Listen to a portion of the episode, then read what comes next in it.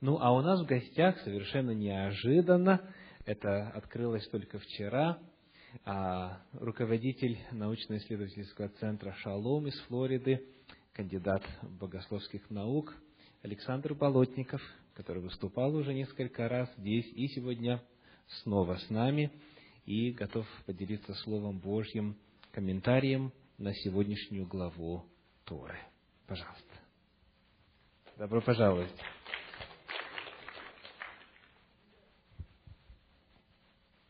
Я рад присутствовать здесь вместе с вами на а, Кабалат Шаббат. Вот это действительно было неожиданно. Я должен был находиться на таком же мероприятии в Спрингфилд, Орегон, но из-за затопления э, дороги я туда не попал. Вот. И если бы Виктор мне сказал вчера, что он знает эту дорогу, меня бы здесь не было. Поэтому в моем присутствии здесь он виновник. Ну, так Всевышнему угодно было распорядиться. Интересный отрывок Торы, э, как всегда, Парашат Ваяшев. Ваяшев означает и поселился. Речь идет о годах старости Якова. Книга «Бытие» очень интересная книга. Если вы когда-нибудь хотите что-то почитать божественное, богодухновенное о семье, то читайте книгу «Бытие». И вот здесь у нас семейные проблемы. Два брата. Жизнь двух братьев раскрывается на страницах этой недельной главы Торы.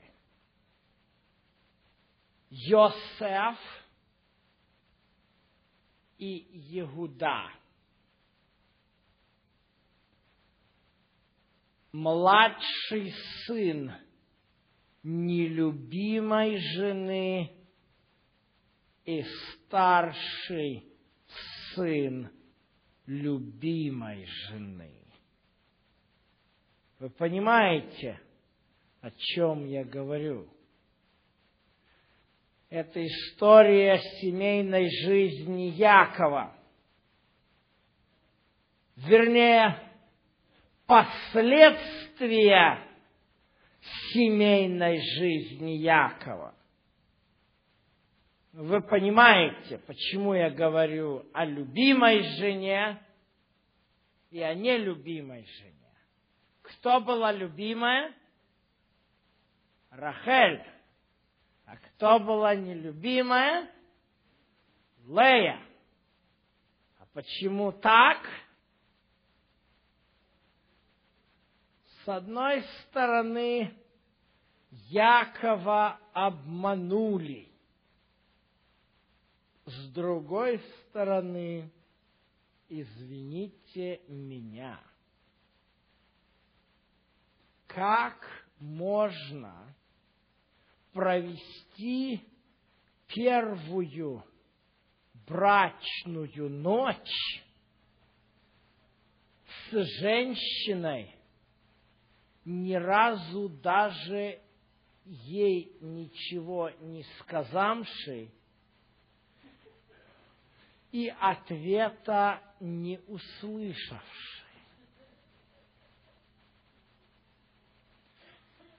Женитьба Якова и это событие, описанное несколько глав до сели, является, конечно, до сих пор загадкой. Ну, рассказывайте все, что угодно. Голова у нее была замотана и так далее. Ну, сами понимаете. Единственным логичным ответом на то, как этот обман мог произойти, является факт того, что Яков был, во-первых, сильно пьян. И об этом говорят многие комментаторы Торы еврейские, понимая, что перепутать свою возлюбленную невесту с другой женщиной можно исключительно в весьма нетрезвом состоянии. А второе, что подмечают многие комментаторы, Яков попал в яму, которую когда-то сам выкопал своему брату. О чем я говорю? О темпераменте. Яков подгадал нужный момент, когда взрывной темперамент Исава продаст ему первородство и выполнил свой заговор против брата-близнеца весьма искусно. А Лаван, дядя Якова, пронаблюдал те же явления в характере Якова и понял, что ждамши семь лет заветного бракосочетания чуть-чуть, а возможно и не чуть-чуть, а сильно выпивший на своей свадьбе, темперамент Якова сыграет с ним злую шутку. И злая шутка была сыграна. Яков оказался той, которую он не любил. Но несмотря на это, кстати говоря, это очень хорошая история, показывающая о том, как Библия, как Тора говорит нам, что Библия, Тора говорит нам о браке. Потому что сегодня много идет разных разговоров о том, что, дескать, Библия ничего не говорит о добрачных отношениях. Правильно. В Библии ничего не написано о добрачных отношениях, потому что, согласно Торы, то та, с кем имеешь отношения, является, эти отношения становятся брачными. Хочешь ты этого или не хочешь. Поэтому Яков – хотел он того или не хотел, взял жену Лию. А взяв вторую жену любимую, Яков тоже нарушил заповедь Божью, которую все мы здесь прекрасно знаем, да? За номером семь, написанную в Дикологе. И, соответственно, Бог показал Якову, кто есть его жена, отвергший утробу чью? Лиги, пока и отверзал ее сколько раз? Рувим, Симеон, Леви, Егуда. Четыре раза Бог показывал всем, кто является законной женой Якова. Иуда является четвертым сыном Лиги. Вы знаете, что жизнь в семье Якова, описанная в предыдущей недельной главе, явно была не сахаром. Соперничество между двумя сестрами было явным, острым и жестоким, и не могло не сказаться на духовном состоянии двенадцати сыновей от четырех женщин. Вот почему происходит в Ханаане то, что происходит. И несмотря на то, что Яков пережил свое борение с Господом, осознав и быв прощен, несмотря на то, что Бог проявил свое великое прощение даже в том, что в конце концов отверз утробу Ирахили. И та родила кого? Иосифа и кого еще? И Бениамина. Решить проблему детей Якова было не так-то просто. Последствия недостатка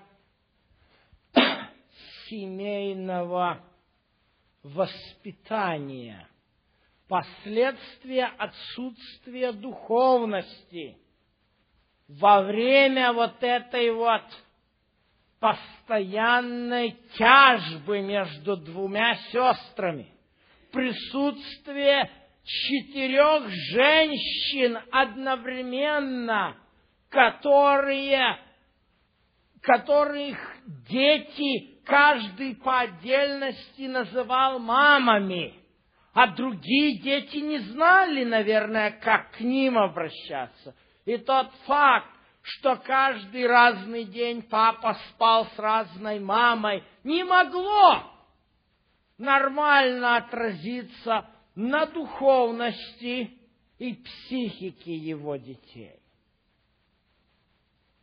Вот почему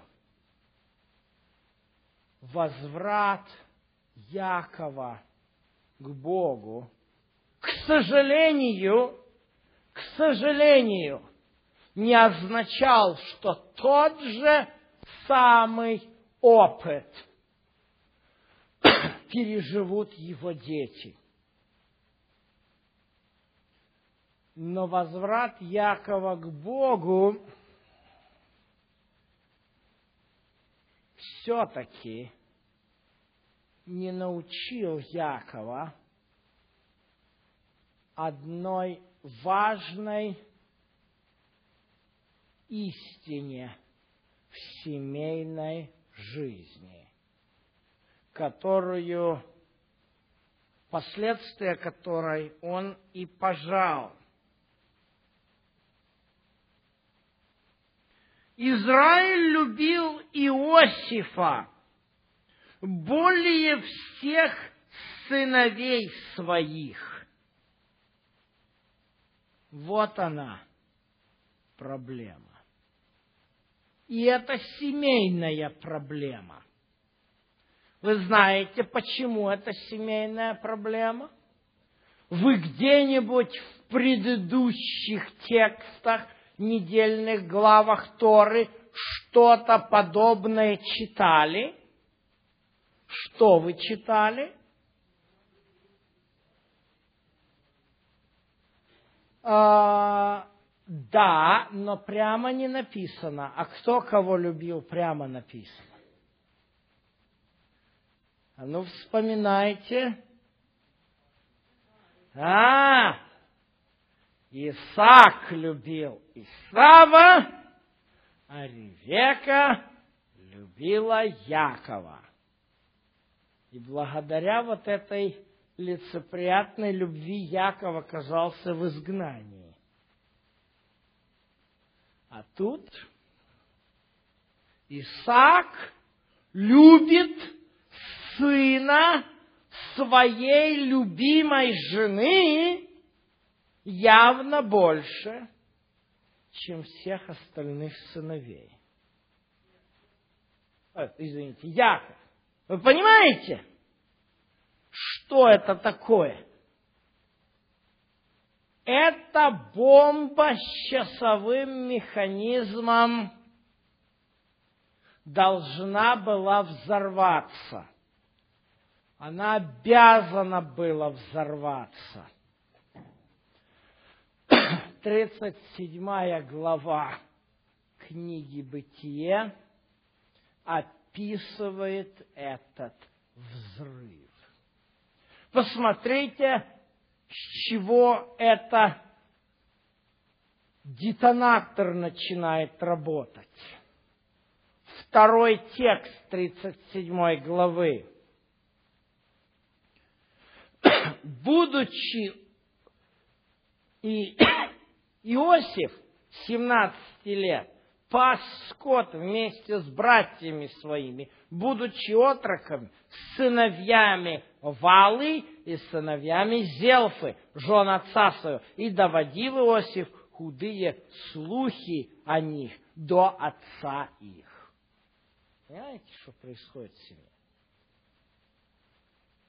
С кем он пас скот и на кого он, извините, современным языком стучал своему папе? На сыновей служанок. Вы понимаете этот намек? В этой семье патриарха была своя, к сожалению, очень нехорошая градация. Высшим классом были сыновья, два сына любимой жены, за ними следовали два э, сыновья нелюбимой жены, Понимаете? После чего самый низший класс. Могло это нормально долго продолжаться? Ну, понимаете, истолкование снов при этом подливало масло в огонь бомба должна была взорваться. И эта бомба, заложенная в семью Якова, была одним из факторов, одним из трех факторов, которые способствовали тому, что израильский народ оказался в египетском плену. Второй фактор мы читаем 38 главе. Иосифу,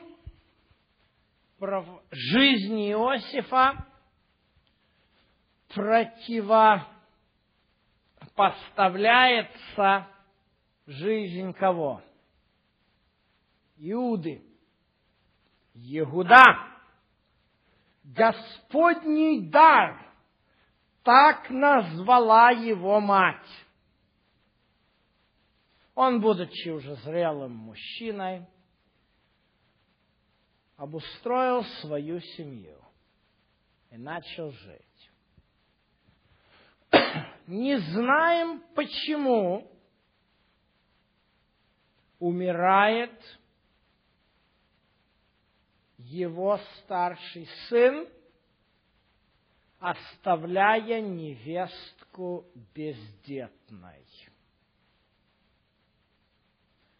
Но мотивацию среднего сына мы видим хорошо.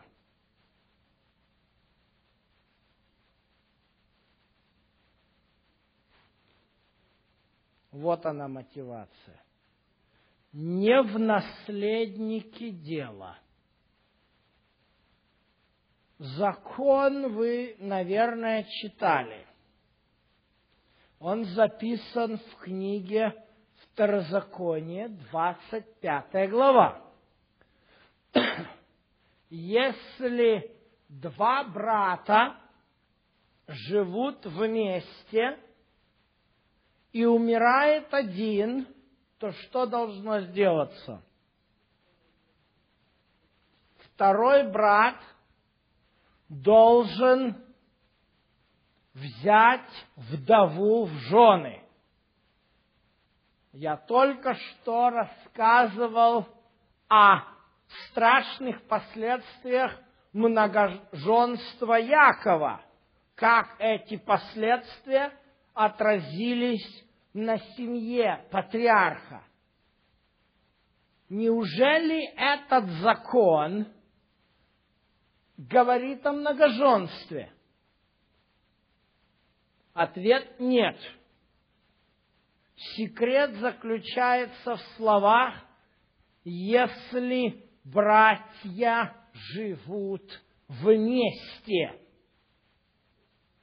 Это означает обычно ситуацию, при которой старший брат, который женатый, является хозяином в доме, а младшие братья являются неженатыми, потому что до сих пор на Востоке старший сын остается в доме отца, являясь наследником такового, а младшие сыновья отделяются по мере женитьбы.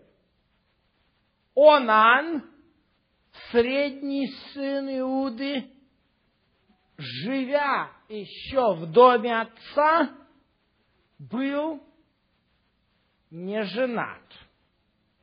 Но в чем проблема? И почему я показал и сделал этот жест? Почему Онан делал то, что он делал? Ответ простой. Потому что тот, кто родится, будучи первым сыном этого левератного брака. Так это называется в литературе. Левератный брак. По отчеству будет не Онанович, а Ирович. Несмотря на то, что Ир уже мертв. А что это означает? А означает это то, что кто бы то ни был Ирович, является хозяином дома, а Анану из дома отселяйся. По закону старший сын имеет большую часть.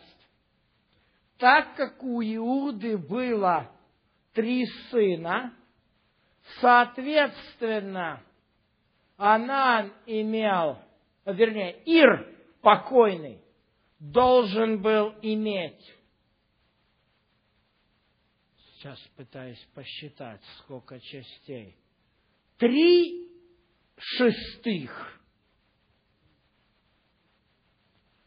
Три шестых у Ира, две шестых у Анана и одна шестая у Шел, у Шевы. Понимаете? Естественно, Анану не хотелось отселяться из дома отца. И, конечно же, Анану хотелось быть хозяином. А кто из этого всей истории страдал больше всего? Фомарь. Потому что ей, бедняге, не доставалось ровным счетом ничего. На Ближнем Востоке, согласно тем законам, женщина не могла представлять себя на суде и быть юридически ответственной. За замужнюю женщину, вернее, за незамужнюю женщину вел, юри, нес юридическую ответственность ее отец после смерти отца, ее брат. За замужнюю женщину юридическую ответственность нес кто? Муж. Вы понимаете, в каком положении находилась Фомарь?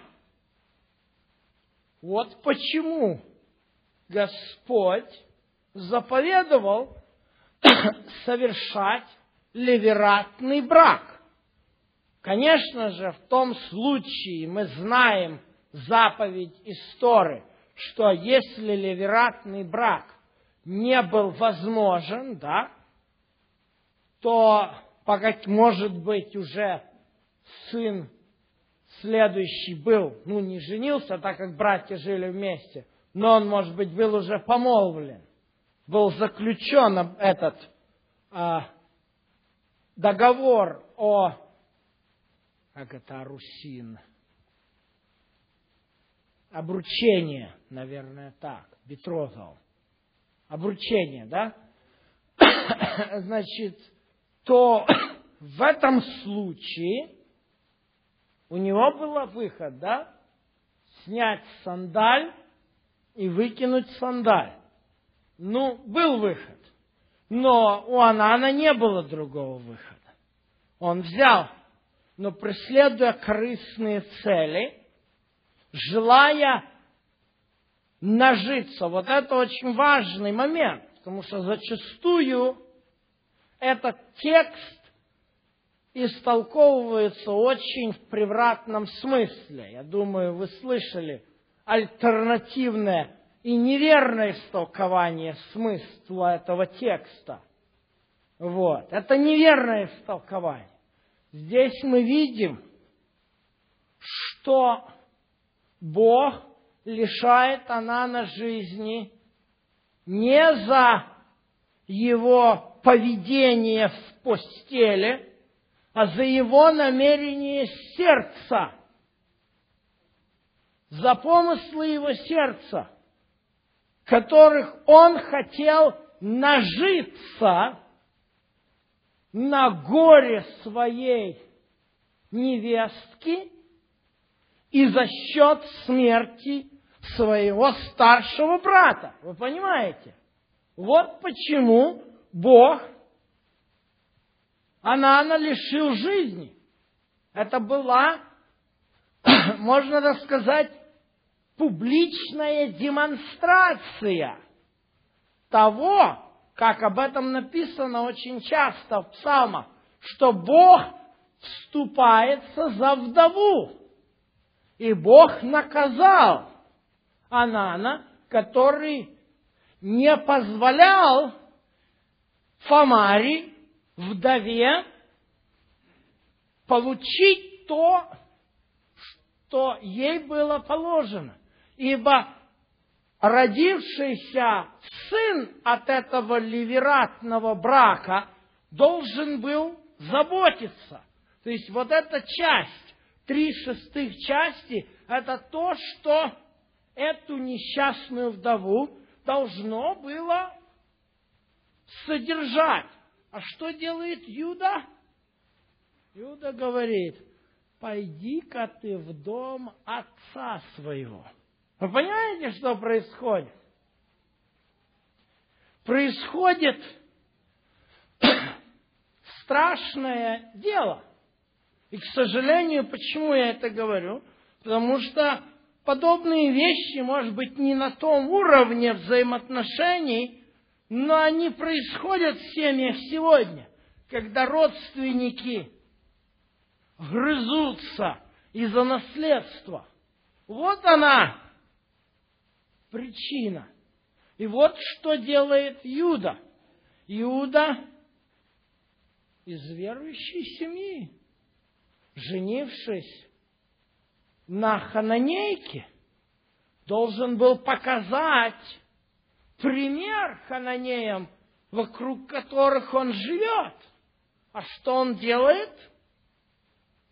Он выставляет на показ. Потому что законы эти, которые связаны с наследством, они общие законы, они справедливые. Все прекрасно видели эту несправедливость, как Иуда свою невестку отправляет туда, где ей ничего не светит, потому что в доме отца своего эта несчастная женщина не имеет ничего.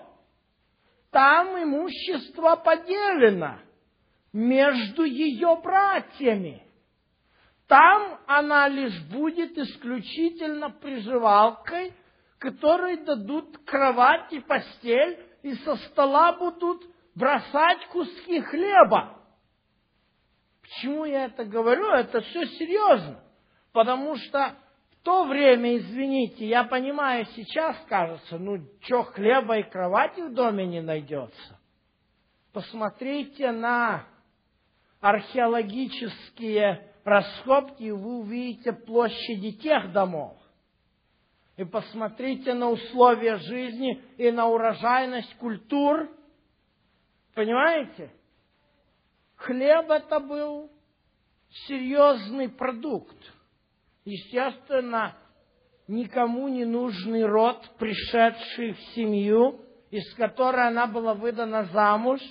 Этот род первый умрет с голоду во время засухи и неурожая. Понимаете? Что делает Иуда? Тем самым пытаясь своему единственному сыну теперь отдать и оставить все в наследство. Опять мы видим бомбу с часовым механизмом. Опять мы видим горькое признание. Она правее меня. Но что за этим признанием стояло? Не повторение ли истории с отцом? Не тот ли же самый темперамент овдовевшего мужчины, изрядно подвыпившего на стрижке баранов. Ну, понимаете, не узнал немножко собственную невест, э, невестку. Причем, если в истории с Яковом мы не знаем, имела ли место хотя бы одна фраза разговора между новобрачными, то здесь, понимаете, мы имеем целый торг, понимаете, и он не узнает свою невестку. Но то, что он пьяный, это мы можем видеть потому, что он ей отдал. Знаете, что он ей отдал? Он кредитную карточку и social security все ей отдал. Вы понимаете? Ему явно хотелось удовлетворения. Он готов был хорошо заплатить. Но история повторяется. История повторяется. К сожалению, наши семейные недостатки, передающиеся нам по наследству, всплывают в нас, и мы узнаем зачастую своих родителей в своих недостатках. Бывает такое? А родители узнают себя в своих детях. Вот это жизнь. Но эти недостатки патриархов, они имеют катастрофические последствия. Я говорил о трех причинах, почему Израиль попал в Египет. Первая причина, 37 глава, потому что внутри израильской семьи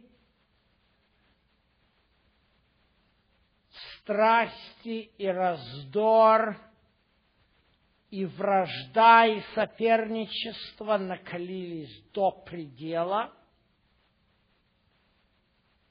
Вторая причина в 38 главе. Бог послал Авраама из земли Ханаанск, в землю хананскую для одной цели – нести весть о его характере. Как вы думаете, был ли Иуда отражением характера Божьего, когда повелел сжечь свою невестку, с которой три месяца назад переспал? Вопрос, конечно, риторический. Ну и, естественно, обычно действия Божьи при таком скандале одинаковы. Уже подобный скандал дважды случался в семье патриарха. Вы понимаете, о чем я говорю? О подобном скандале? Нет. Авраам Бытие 12 глава. Помните историю? Свою жену отдавал фараона в гарем. Что делает Бог? Удаляет его из Египта. Что сделает Бог сейчас, когда его вестник, его член семьи скандалился. Он сделает то же самое. Ну и третья причина, очень похожая. Она, о ней читаем мы ранее, в предыдущей недельной главе 34. История с Диной и с тем, как Рувим и Симеон устроили массовую резню в Шхеме. Вы понимаете, как может семья Божья находиться теперь в этой стране? Какая репутация у семьи Якова будет? Конец ли это? Нет, не конец. Бог долготерпелив, многомилостив и истинен. Он дает второй шанс. И 39 и 40 главы показывают нам начало второго шанса. И этот второй шанс начинается трудно. Как я могу совершить такое зло перед Господом? Что делает Иосиф? Иосиф разрубает семейную традицию. Яков поддался страстям, Иуда поддался страстям.